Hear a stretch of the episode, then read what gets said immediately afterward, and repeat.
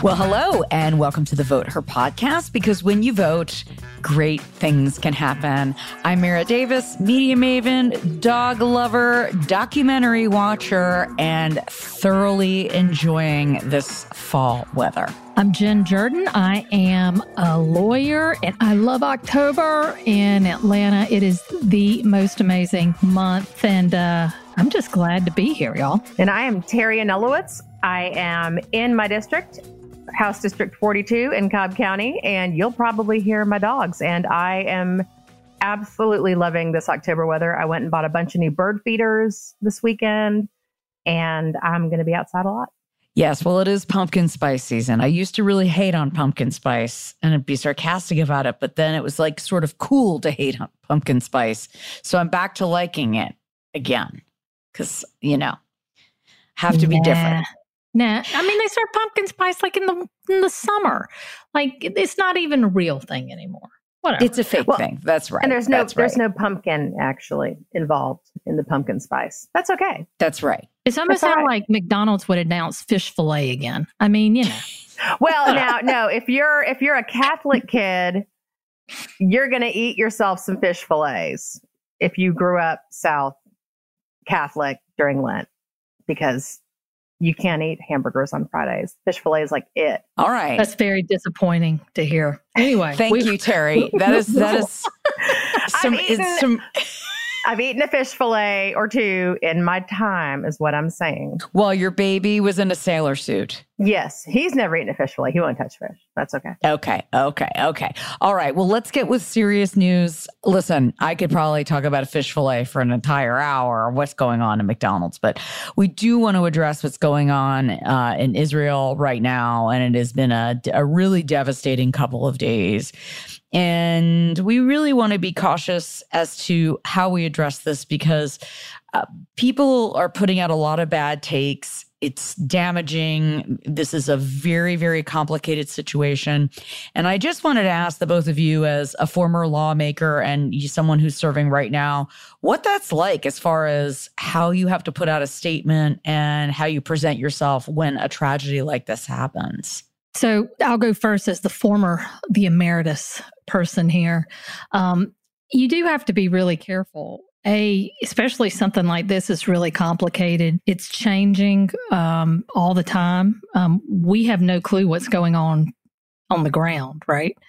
So it's kind of dumb just to rely on other people's hot takes on Twitter, you know, to get your information. And um, and really, you know, we got be we, we really need to be cognizant of the fact that you know there are people dying right now in this situation um, children civilians um, and so you know no matter kind of what your take on it is or what your side is there's there's a lot of bad stuff happening and so just to kind of take a step back but I do think sometimes it's important to at least acknowledge, you know, that you understand that this is a difficult situation, right? Like because I think some people just put their head in the sand and then some people go the the whole other way with the bad takes but you know the folks that you represent when you are in office do want you to acknowledge at least look I know something bad's happening and I know people out there are hurting. Um, and with respect to that, you know, I'm thinking about all of you and I'm, and I'm praying for this situation um, to resolve in a way um, that isn't, that's going to hurt the least amount of people possible. But that was always kind of my approach, but also to fact check it with with people who really were who I viewed to be kind of subject matter specialists, no matter uh, what it was, to make sure that I wasn't saying something, you know, incorrectly or or using a word or maybe I thought something was right, but the reality is that's that's not the reality. Um, so it's always good, I think, as an elected official to kind of get outside of your bubble and um, and talk to a few people and, and fact check because if you're going to put something else out, if you're going to put something out there, um, it's bigger than even just an individual, you know, posting on social. No, I agree completely. It this I think as Americans we're conditioned to assume that there's always a binary. And I you know because we are our society and our political society, it's it is one that is made up of binaries. You know, we have a binary choice for president. There's no coalition government. You are a Democrat, you're a Republican, you vote this or that. And this is a very nuanced, very long time ongoing political situation.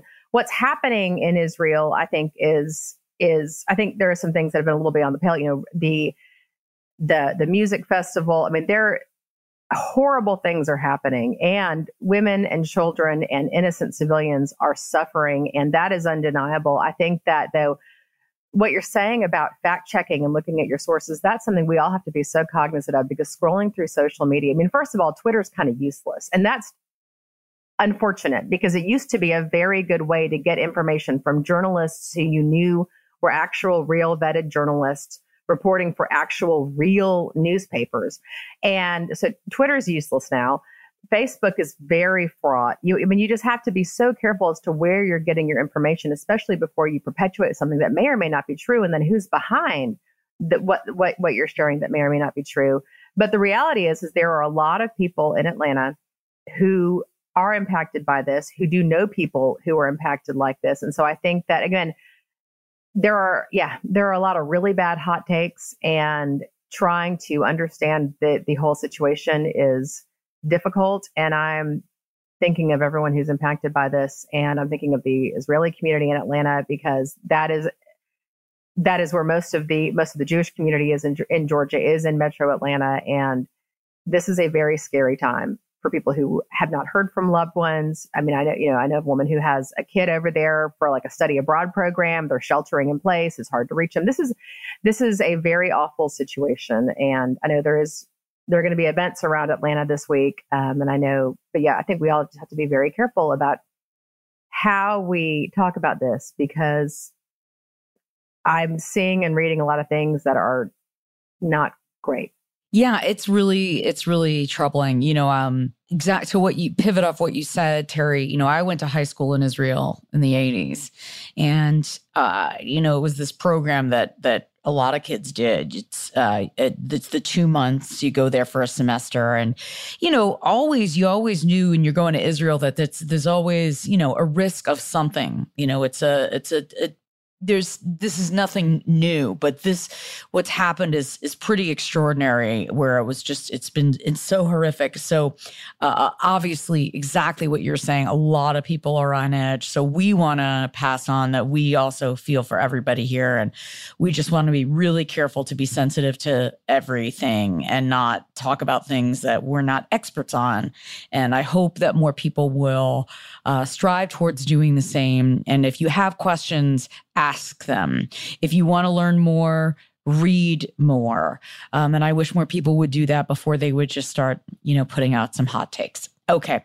The next thing we need to talk about is the uh, what's going on in Washington D.C with Kevin McCarthy was ousted out of his speaker role uh, by eight rogues.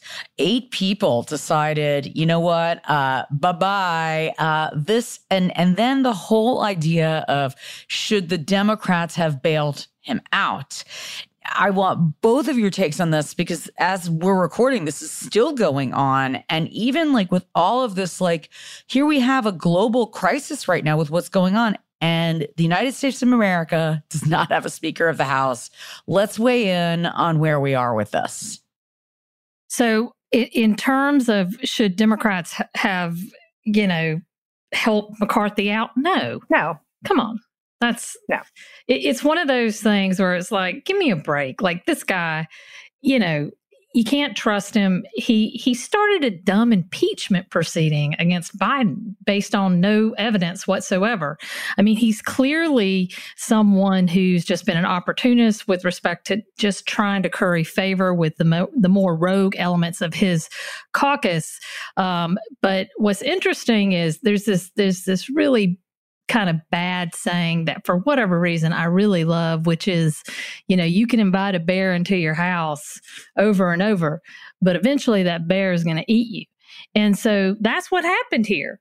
You know, like he could sit there and he could play nice all he wanted with these crazies, but at the end of the day, crazy's going to do crazy. And and Matt Gaetz really saw an opportunity for him to to kind of get his profile up Um, and he wasn't going to back down. This is like the most fun and the most attention that kid's ever gotten. Um, so, a no, we had no obligation to save him. Um, but I'm maybe I don't think Teri feels differently. But go no, ahead. I, I 100% agree. It is really hard to have any sympathy at all for the guy who's like, oh my God, I made this monster out of spare body parts. Oh my God, it's attacking me. It's trying to eat my girlfriend. Oh my God, That's oh right. no. Who could have thought this would happen? Like, no, you empowered, you know, Matt Gaetz. They, they empowered the entire Freedom Caucus. They made them seem valid when Kevin McCarthy took his, you know, however many dozen plus times it took him to get elect, elected. He made concessions. And in doing so, because he wanted to be speaker so badly, right? So he made these con- concessions. He put in that option where they could vacate the speakership. He neutered himself before he was ever even speaker. Ooh, I mean- neutered himself. I like that Neutered. language. That's Yes. quite quite a Well, quite a visual. We can talk a lot about the impotency of the GOP. That's a word I think we should actually use more. Words have meaning, language is powerful. And if, if they're going to say some of the things they say about Democrats, I think we go for the family jewels, as it were. But yes, he neutered himself. Well, here in Georgia, I, I want to talk about what this means. And uh, shout out to Niles Francis, who writes a good newsletter. And he was just sort of talking about like the on the far right, uh, you know, if they're going to vote for Steve Scalise or Jim Jordan. J- Jordan, sorry. sorry, Jen. I'm conditioned to say that. It was just a matter of time. you know when I see, when I see, when I see that there, so Jim Jordan, you know, you've got Buddy Carter, Oh Lord, Austin buddy. Scott, Drew Ferguson, Andrew Clyde, and Marjorie Taylor Greene. Now, Marjorie Taylor Greene is is saying that Trump should be the speaker. There's these calls for him to be it now, and and they all seem to be on the fence with this. So how are they ever going to get anybody? They they don't seem to agree. I think that's the problem, right? Like somebody's either too crazy or not crazy enough, or you know. And then this whole Marjorie Taylor Greene for for folks who don't who are like, what? Um, you don't have to be in Congress um, to become Speaker of the House. And so there had been like these calls that Trump could step in and do this, which is absolutely asinine. Um, but, you know, of course, you know, Marjorie Taylor Greene's always going to go with asinine over anything else. But no, I don't think they're going to be, it's going to be really, really difficult. And I mean, so who do you have? Scalise, who was shot. Everybody will, rem- will remember a few years ago, he was shot during um, the congressional, or, or it was a practice for the congressional softball game. Um, but he's battling um, multiple myeloma. I believe. So he's going to be having to go treatment. So you got that guy, right? And then on the other end, you got Jim Jordan, who literally stood by while kids were um, abused in the wrestling program that he was a, a part of. Um, you know, when he was a wrestling coach in college. I mean, talk about taking the uh, what is it the the Hastert principle to the next level. I mean, Seriously. like the, th- this is the best you've got and then of course trump is supporting jim jordan. I mean it's like you know and, and when he was advocating for jim jordan one of the things he he pointed to was the fact that that jordan had won these wrestling competitions in high school. Like it's it's so weird and bizarre in in terms of of of what they think makes somebody an appropriate person to be speaker of the freaking house you know Yeah. which is a really really important role and not only that but isn't i think i think the speaker is third in line Yes. to the presidency so biden you know uh, vice president um, kamala and the speaker of the house it's all so bonkers with these people. And then they're pushing the blame on Democrats. That's my favorite. It's like, oh, Yeah, that's what's really rich. And pardon, there's probably karma to this because there's a leaf blower in front of my house right now. Um, Anyway, are we sure it's not Shawn Still I'm 99% sure it's not Shawn Still, but you never know. No, it's de- I can see him. It's definitely not Shawn Still. Um, no, they're yeah, third in line of the presidency. So it's funny because so my daughter comes home. She's a sophomore in high school. She's taking government, and she's like, Mom, this is so funny. We have a test on Thursday, and one of the questions is who's the Speaker of the House? Ha ha ha ha ha. I was like, oh my God. So that is funny. And it's also terrible because, yeah, the Speaker is third in line of the presidency. There is a Speaker pro tem. That's Patrick McHenry from North Carolina, who immediately proved himself to be a petty little man who kicked Nancy Pelosi, who was not even there to vote on vacating the speakership because she was on a plane with Diane, her dear friend Dianne Feinstein's body headed back to San Francisco. So they, you know, he moves her out of her offices, which it's always been tradition that the the former speaker is able to keep offices in the Capitol. So that's his first thing, right? The most important thing he's got to do as Speaker pro tem is not to try to have any stability, not to try to figure out what to do with his hot mess of a caucus or conference, as they call it, but instead he's kicking Nancy Pelosi out of her offices. Like, how how is any Democrat supposed to take them seriously? Well, and also let's not forget, and some of these uh, Republicans have actually spoke up about this and said, "Hey, you know what? Uh, Nancy Pelosi had some people in her caucus that weren't big fans of hers, but when the rev- when when they needed the rubber to hit the road, uh, they all fell in line when it was time." And that's a real testament to her. You may like her or not like her, but she is in charge and people have respect for her. And that is pretty impressive. On Jim Jordan, by the way, and I don't know what's happening with this, I'm just throwing it out there. You know, George Clooney has financed a documentary. Uh, I was reading about this for a while about Jim Jordan and the Ohio State and everything that went was going down with that. So it's going to be interesting. And I haven't heard anything about this recently, but I feel like they're waiting for the right time to put that documentary out. And I'm wondering if anybody is going to come forward because, like, there have been a lot, you know, it, there's been a lot of murky details with that. And now that suddenly, you know, it, that could be very dangerous and scary for him to be Speaker of the House. That guy is a monster. I'm sorry, I'll say it. He's a scary guy. I don't know well, how you. I, I, I think the problem, well, the bigger issue is the fact that he doesn't seem to have any self awareness around this or seems to care about the fact that he stood by while the, these boys were abused, right? Like, you know, it's like a nothing burger to him. And he's like the, I mean, he is the the chair of the Judiciary Committee, which is like the most powerful committee. Um, from my perspective, and it has tried to do everything he could to be obstructive and also to support Trump and in whatever, um, advocating also for you know what Andrew Clyde is also advocating for, which was to basically defund, you know, Fani Willis's office, which is pathetic and and weak. Um, so it, it, you know, look, he he is a weak person, um, and that is what you cannot have um, in terms of the Speaker of the House. Somebody who's just wanting to to do petty um, little things, right, and go after people and really use power in the wrong way. It's it's why Trump was such an awful president because it was really these little grudge matches he had. Um, so even if the, the, the issue is, even if Jim Jordan gets elected, I don't. He will be such an ineffectual speaker um, that you know, that's going to be even more problematic for Republicans down the line. I mean, I think their best shot at any kind of stability is Scalise. Well, we're going into the midterms, right? The Republicans are trying to make the case to American voters as to why they are the ones best suited to govern this country.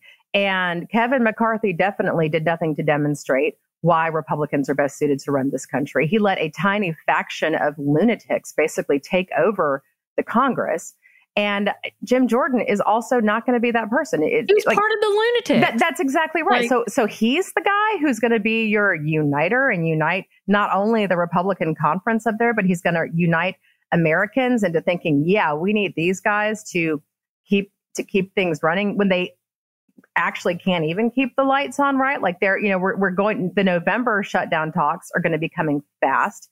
It's going to be a disaster. You got Jim Jordan who Jim Jordan, excuse me, oh my God, who see you have yes, us all no, it's, it, you, you, we, we're conditioned. You know, you've got Jordan, who would I think probably be perfectly happy if the government shuts down because he doesn't think any of it is necessary anyway, and he's it's it's it's he's a shirt sleeve disaster, and it's funny, you know, because yeah, it's obvious he helped cover up some pretty egregious and outrageous and horrifying sexual abuse, but then that doesn't fit into their narrative of the only sexual abusers being drag queens and transgender people. Well, yeah, I mean, and so that's that's really I I don't know why I like remember that documentary was in the mix because I've watched like 85 documentaries this weekend. We'll get to that in our last segment. Well, you I, might be right. Look, if they yeah. if he ends up being speaker or you know, because one of the things that people don't realize is that the role of speaker is really one of the most important things, as Terry was talking about, is to get members elected or reelected.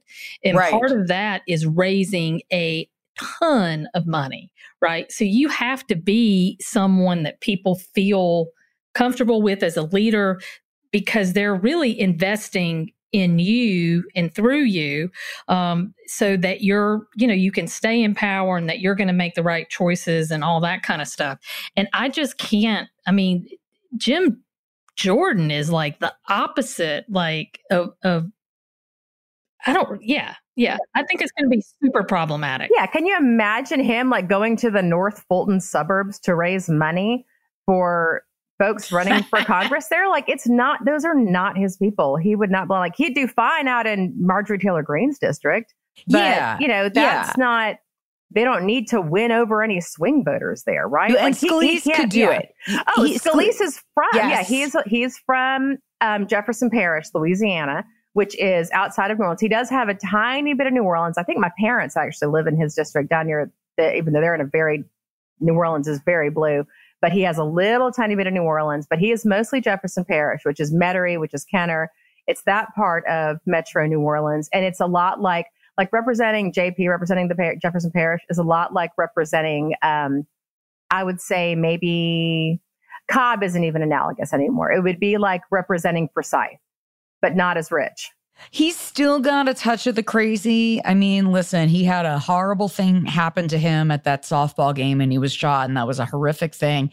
Uh, he sort of goes back some of these people. It's like, it's just, yeah. Anyway, we're going to have to keep our eye on that. We got to get to our guest in, in a second, but I do want to bring up one thing. I felt like I, you know, with the two of you, I love watching the sausage being made and I, I love to see it. So I actually, um, with the Recording Academy where I sit on the board, I went to lobby at Congresswoman Lucy McBath's office to talk about some of the Recording Academy's initiatives I'm not going to get in the weeds of what they are, but it's it, it involves artists and creative creators' rights.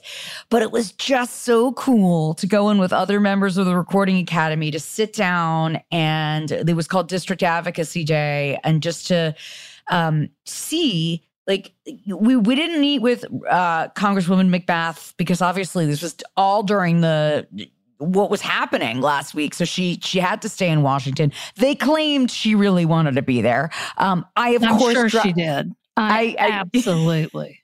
Of that, I have I, no doubt she would have rather been there, 100%. Okay, but I 100% dropped both of your names. It gave me, a, I think it gave me some good credit but I have to say, the process was just so cool. And the aides that were there were really uh, present and took notes. And um, so that's, that's like, you guys, when, you know, emeritus and current, you're really hearing out a lot of different issues from different people. You are. And look, it's, it's, that's actually a real compliment to her district office because you know they're kind of the the, the public facing part of the office and so if you're an elected official you want to make sure that whomever the public is interacting with that that the customer service is there um, because then people talk about it. And even if she can't do anything for you or on this issue, you want to feel like you are treated with respect, that people we felt it. Yes. You know, mm-hmm. at least tried to understand the issue, mm-hmm. ask questions. And look, if you leave there with a really positive impression, I mean, that's you know that's a one in terms of um, of her office. So that's that's really good feedback for her. I completely agree. I mean, you're when you are in Congress, you cannot be all places at once, and most of the time you do have to be in DC. Your district office, they are your eyes and ears on the ground, and they will make or break you because at the end of the day, nobody who you serve with up in DC can vote for you. nobody most of the people who are watching you on cable news can't vote for you that unless they live in your district which is not most of the people watching cable news at any given time at the end of the day what matters is your boots on the ground constituent services and are you you know when people have you know when they're when something's gone wrong with their va benefits or their medicare or their passport or whatever it is you have got to have people because it doesn't matter if they're a democrat or they're a republican it doesn't matter what you are how you know, how out there you are. Even if you're Marjorie Taylor Greene, you better have somebody who can fix the passport issue for your constituent because that is what will bring you to your knees when it comes time for reelection or for a primary. Yeah, well, they were great. And uh, fun fact Jen's caricature was hanging in uh, Congresswoman's McBath office. Mike Luckovich did a great uh, caricature of Jen uh, Lucy McBath. Is Stacey Abrams in it? Who's who else is in it, Jen? Um, I think Melita Easter is the head of WIN List, and then um, oh, her name is escaping me, but she's incredible. She's a, a documentary filmmaker, um, and it's it's all about uh, being dangerous women. Um, it's so cool. They're like superheroes. It is, it is very cool. Like it's it's the you know I I really didn't do a lot or, or, or, get things. I was not in the state senate to, to, to get things or to go places or whatever. But it is the one thing that that I have I took away from service that really is like the coolest thing that that you know I was able to kind of come away with, and it's hanging in my house. Yes. Uh, and Mike Luckovich is, I mean, he's uh, just an Atlanta treasure and a great guy. He's been uh, a guest on the Vote Her podcast too. So we'll. Fun, fun fact I think that his daughter was the one that was doing the um, court, the courtroom drawings from the Trump, from the Trump stuff. That's so great. Oh, somebody's calling Jen. I love it. I'm sorry, y'all. That's like my work phone. I've like muted everything. Except so we had dogs, we have dogs, phones. Okay, but now we're gonna get to our guest, um, and this is gonna be spicy.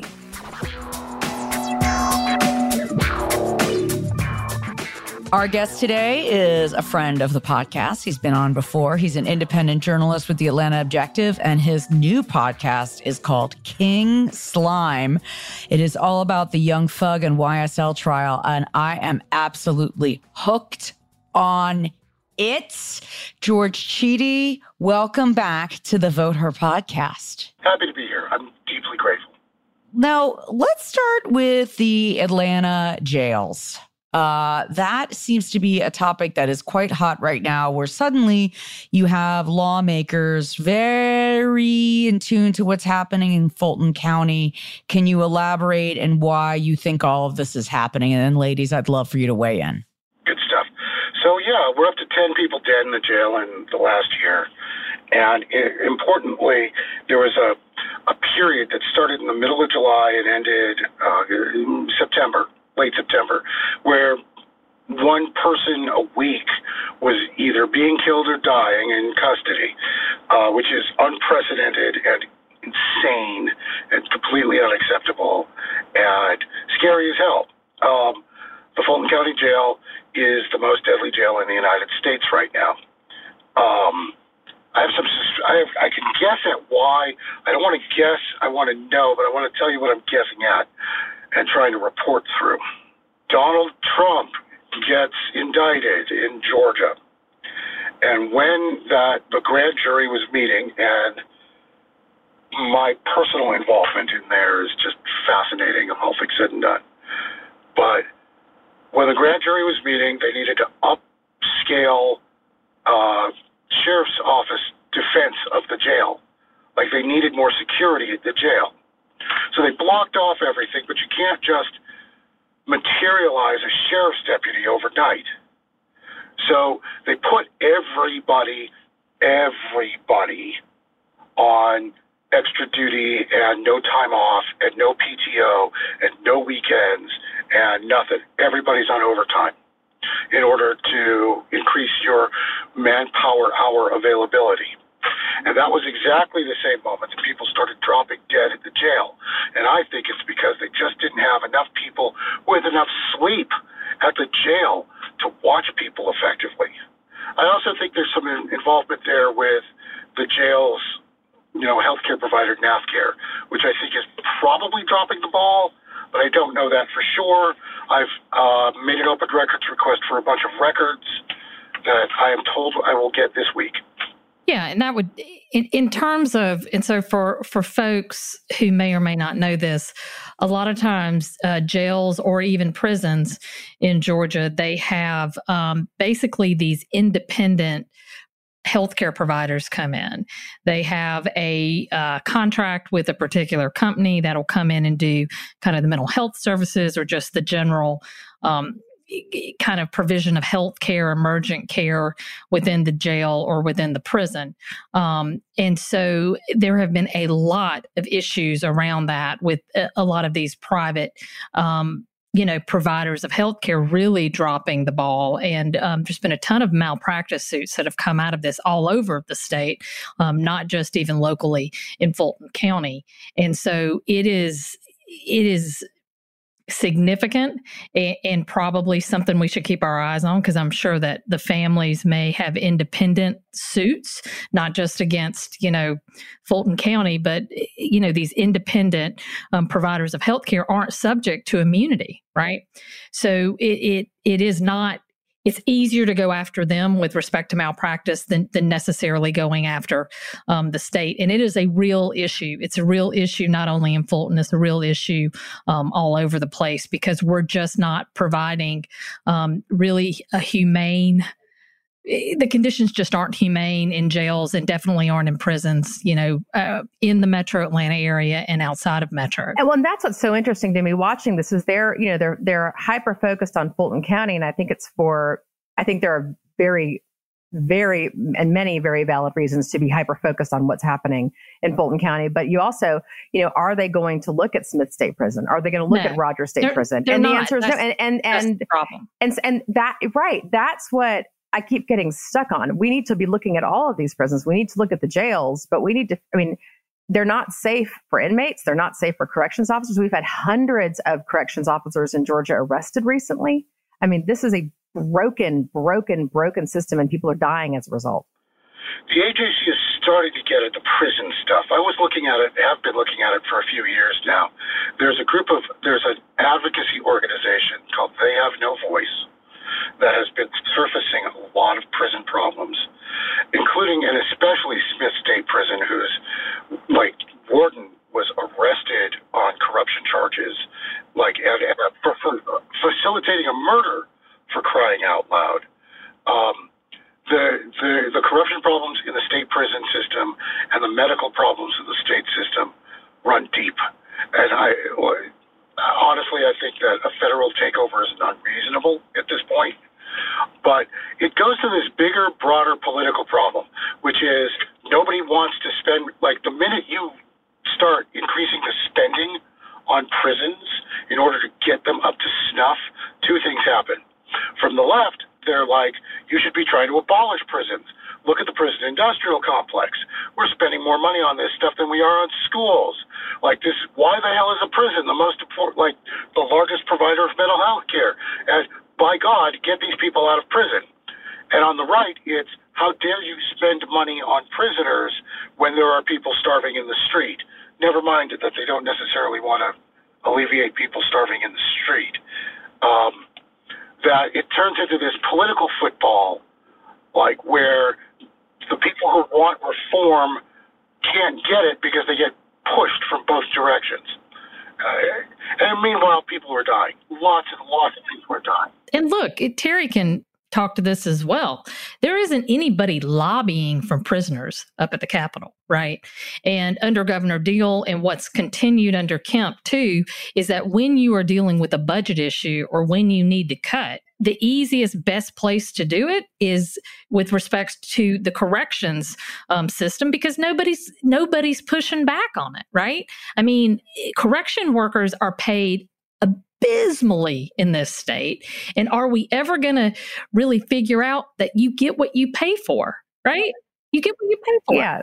The employee turnover numbers in the DOC in Georgia are astonishing. I mean, it's something like, because we talk about this every year when we go into the budget hearings in January, and it was something like, I think, I mean, it's in the 90s for what their turnover is. I mean, they cannot keep people Plus, you've got all the people getting arrested. And I mean, you know, two weeks ago at Smith State, a corrections officer was killed by a prisoner. And I mean, there are and like Jen said, yeah, you don't, nobody's lobbying for prisoners, but there sure are people lobbying for the prisons because you have the private prison industry in Georgia and they are absolutely lobbying hard and they are throwing money around. Yeah, where there's a profit, you know, motive. Yeah. So I think, yeah, that's definitely something that that is uh, going to be ongoing and up for more discussion. George, I want to talk to you about your incredible new podcast called King Slime. It's with you and uh, journalist uh, Christina Lee. Uh, it is absolutely fantastic. It is about the YSL Young Thug trial. You guys have an interview with DA Fani Willis that is quite revealing. I don't think a lot of people got an, an interview the way you did. Um, and my takeaway from that, and I'd like you to elaborate, is like she's pretty unflappable, but you you asked her some tough questions. How did you get that interview? Tell us more. So uh, it helps that I knew Fani Willis before she became district attorney. Um, it helps that both of us have been around for a long time. There are a lot of folks who want to write about like music and crime and whatnot, who are bloggers, and I I don't mean to deride them, but like it takes experience and real connection to a community in order to convince somebody like Fani Willis that I'm not here to be stupid and that I actually care about the community that she represents. Um, that's helpful. Um, Part of it is just we're good professional journalists, and this is the value of having good professional local journalists who are on the job. Um, we need more. Um, if I could produce more, I will. There's a startup called Canopy that Christina Lee has been like intimately involved with that is trying to grow journalists from the grassroots level, pulling people out of local neighborhoods in Atlanta, training them how to go report, and then seeing what they could get. Um, yeah. Uh, but that interview, yeah, I think we got at some stuff that other people didn't. Um, I think that her discussion about her justification for the use of uh, lyrics in a court case is uh, it's illuminating. Um, uh, my mind changed about certain things as I was going through the reporting of this, in part because of talking to her and talking to the defense and talking to experts. I think we've had a, a really nuanced view of this trial and its implications. And it's a lot, about a lot more than just lyrics. This trial has almost nothing to do with lyrics as an as an idea. Like there are oh, dead people. Like there were murdered people in Atlanta, and how do you hold them to account when somebody with who's a millionaire can stand in court, hire the best lawyer in town, and fight? They still don't have a jury selected. This trial started in January, and there is no jury selected yet. If you want to understand what's going to happen with the Trump case, look here. This is how that works. I'm going to disagree just a little bit, George, because I think that the, the difference is a that it this is a gang case, right? The with respect to the YSL, and so as a general matter, getting um, getting a jury in a gang case is difficult across the board just because people have people get scared they don't want to participate. There, there's all kinds of weird stuff going on right? Um, and secondarily, it, I think the judge in that case has really the way he has allowed that jury selection to kind of unfold, I think really ha- informs kind of where we are with respect to that case.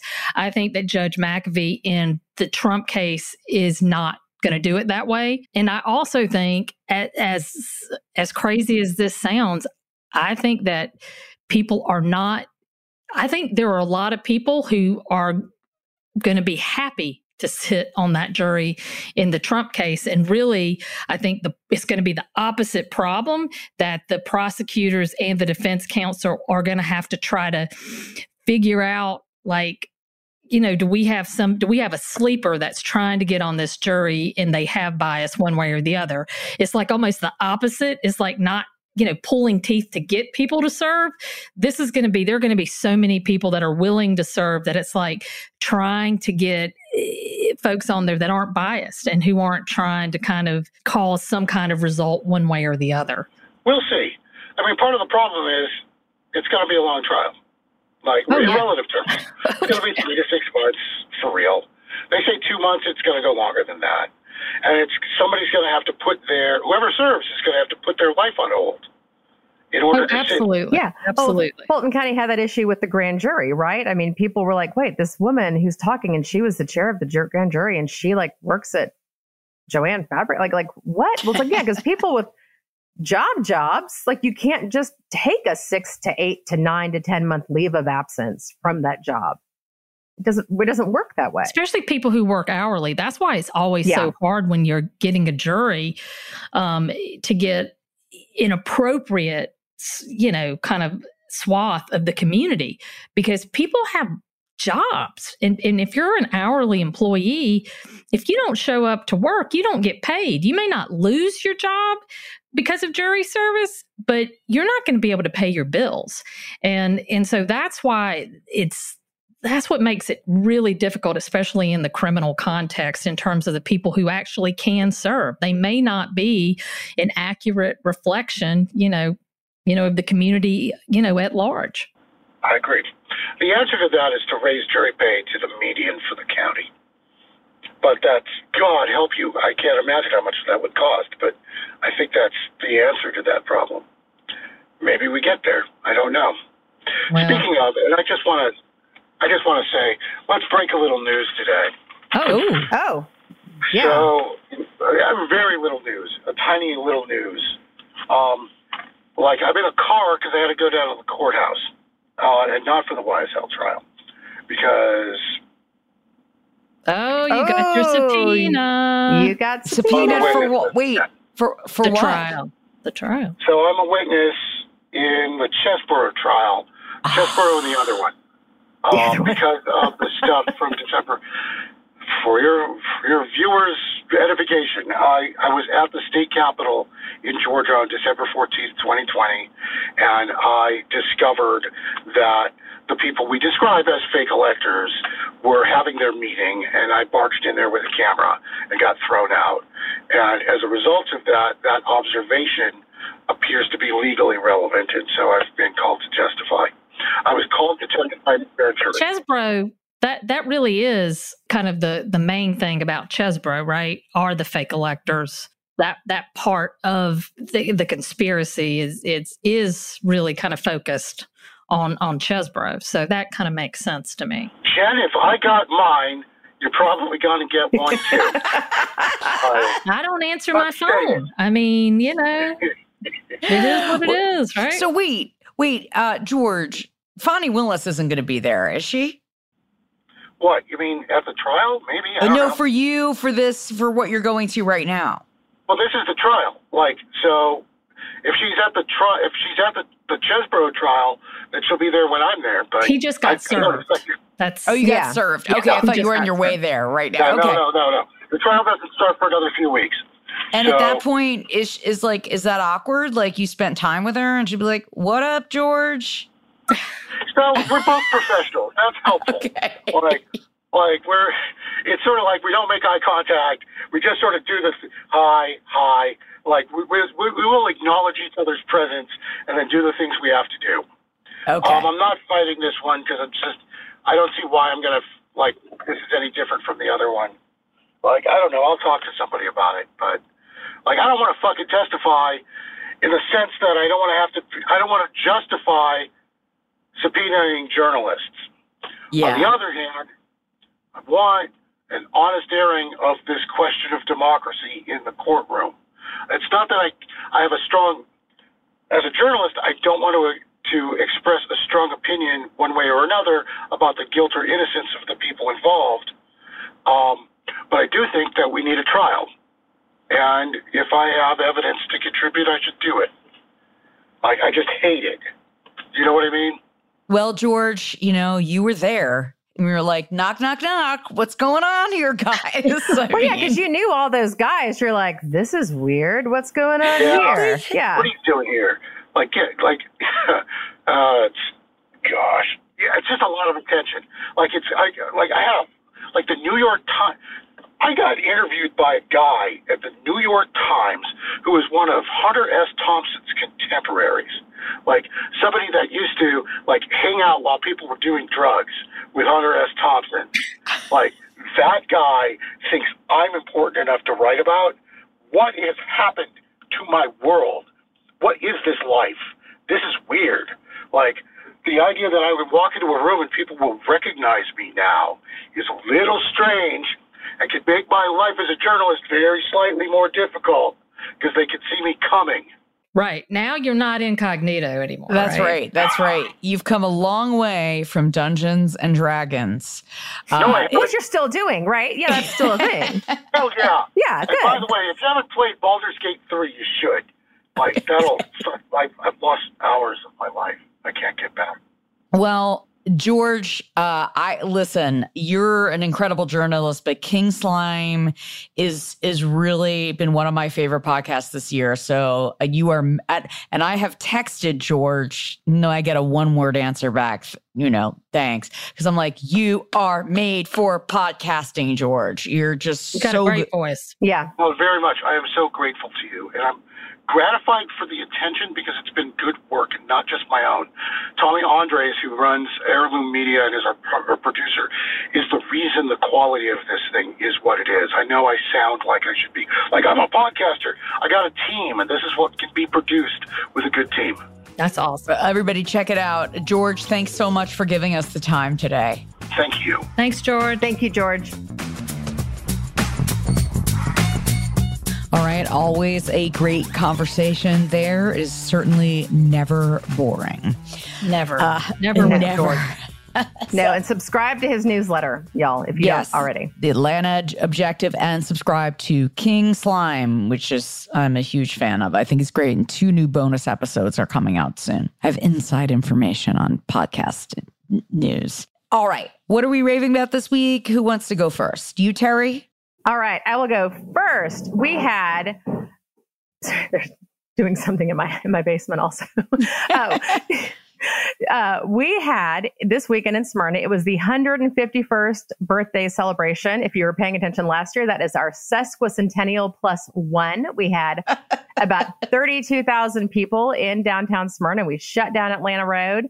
Uh, of course, the Braves were playing a couple miles down the street, but they had it was a a um, you can tell Gen X is fully ensconced in power in Smyrna because the bands that played were the Wallflowers, the Goo Goo Dolls, and Ten Thousand Maniacs. I am going to be very clear because I was like real Debbie Downer. I was super like Ten Thousand Maniacs. I was like, you know, it's not Natalie Merchant. You know, she left the band real. in the nineties. Not real then. And and one of my neighbors like, yeah, but it's a singer from Sixpence None the Richer. I'm like, that's fine, but she's not Natalie Merchant. And I was a 10,000 Maniacs like super fan in the late 80s and Agnes 1990s. Scott. That's going like, on. It's shocking. How did I end up at Agnes Scott wearing? Yeah. Um, but I, we walked over and to, cause I was in my driveway and I was like, holy shit, they're playing like stuff from like in my tribe and Blind Man Zoo, like deep cuts. I was like, okay, let's walk up. So we walked up and I've got to say, I was real Debbie Downer and it was like watching a cover singer but it the band is the band, right? It's the original band from 10,000 Maniacs. So I was like, okay, I'm pleasantly surprised because they did end up playing all of In My Tribe. Like their final song was Hey Jack Kerouac, which is not what you would necessarily think would be their final song, but I was like, hey, I'm here for it. Uh, so that was fun. And then I had I have two things I'm raving about. I had lunch today with a journalist from Japan. He writes with Nikkei, which is the it's basically like the Wall Street Journal of Japan, and it is the so it's actually because it is or of Asia actually, so it's the biggest financial newspaper in the world. And we had a really fun talk about about Asian countries like Japan developing these subnational relationships with elected officials in different states and why that is so important. So that was a lot of fun, and I really enjoyed it. Love it. Jen, what do you got for us? Wow, that's very serious. And then I was like, not going to go serious. Well, I'll do two. first is October's my birthday month, so I love October. Period. It's the best month ever. It and. Um, so I bought myself this Shark multi styler. Um, have y'all Yeah. tried that? Well, I have the Dyson Airwrap, which is Oh. very similar to the Shark multi-styler. so yes. I, I went for the. It was half of what the Dyson was worth, but holy camole, it is like legit, right? And I had to sneak it into the house because Koki wants one, and so I couldn't let her see that I bought myself one. Um, so you know, anyway, that's my own issues with my daughter, but she'll never listen to this. The second thing is that um, my son is doing two really cool things at Boston University. One is he just joined a comedy skit group. Cool. He had to try out for it. nice. And they have like practice twice a week for hours. And his first show is going to be this Friday. So much fun. And then he's also, Mara, in a nod to you, he is doing BU radio. So I love it. Oh, that's so cool. Saturday nights, he does like a six to eight shift. And the whole thing is like once you do, I guess that's the shift that nobody wants to do, you know, that that that shift. So once you do a whole semester of that, then you can pitch a show um, to the BU radio station and kind of um, and do it. So I'm really excited for him, kind of doing new things and cool. That's what college is supposed to be. well, can we listen online? Does BU have a stream? Uh, yes. So it's All so right. weird listening to my son's voice. Um, you know, and he actually has a really good radio voice. So I'm super pumped for him that he's doing things that he's never tried before. And um, you know, it's kind of it's kind of cool. That's exciting. We'll all have to tune in. We'll have to make a request or like, hey, listen, back in my day, we didn't have the internet where like, you know, people couldn't listen to me. It was like, you were lucky if you had anybody listening. I so well, think about how cool it is now. I mean, you can get equipment like we have. And, Yeah. And, and be doing this kind of stuff. So it's just super. It's great. Kids have so many different opportunities now and can really kind of push the boundaries of, of what they want to do and figure out, you know, it's exciting. like what am I good at? That's exciting. Yeah, it is exciting. All right, my rave of the week is I want to shout out Jackie Duncan. She works at the Omni Atlanta Hotel, and they have this organization called the Career Closet. And basically, what this closet does is for people that work at the Omni Hotel, you know, you have a lot of people in the restaurants, in the housekeeping, in the service. And this is a closet where people donate clothing. So if they want to switch jobs, if they want to need a shirt, if they if they got a stain on a shirt, they have to get another shirt. If they want to, their a, a loved one is going to a fancy event, it is a way for them to have access to clothing and shoes. Um, it's like their own personal thrift shop. And Jackie Duncan has been doing this on her own for years. It's so cool. And the Omni Hotel actually let her come up with a space there. Um, and so I've become friendly with Jackie. I went there randomly last year to donate some stuff. And it's just, it's really growing, getting bigger. And since you both had two, I'll give you one more. My next one is Phil Williams in, in, in Nashville, Tennessee. He was just featured on John Oliver last night. Um, he's the one. It's, it's, I think it's NB Phil Williams on Twitter. Um, this guy is like the gotcha journalism and exposes all these terrible politicians. And I am absolutely obsessed with him. He is an incredible journalist. And, um, you know, I love hypocrisy being called out. So good for you, Phil Williams. That's awesome. All right. Well, great. Well, listen, um, we're going to, I'm very impressed, ladies. We've been on point every week we have been doing this. We're on a hot streak. Remember, if you are listening right now, if you could give us a review in Apple Podcasts or whatever, it really helps us. A good one. A good one. A good one. Yes. Yeah. If you're cranky, you know what? You can just keep it to yourself. It's okay. I, I actually, you know what? I'll take a cranky review. I'm fine with that. It, just do it. it that'd Uh, be just great. email email Mara directly. Yeah. Like, You know the rest I- of us don't want to hear the crank. I love attention, so send it all to me. Uh, we will talk to you all next week.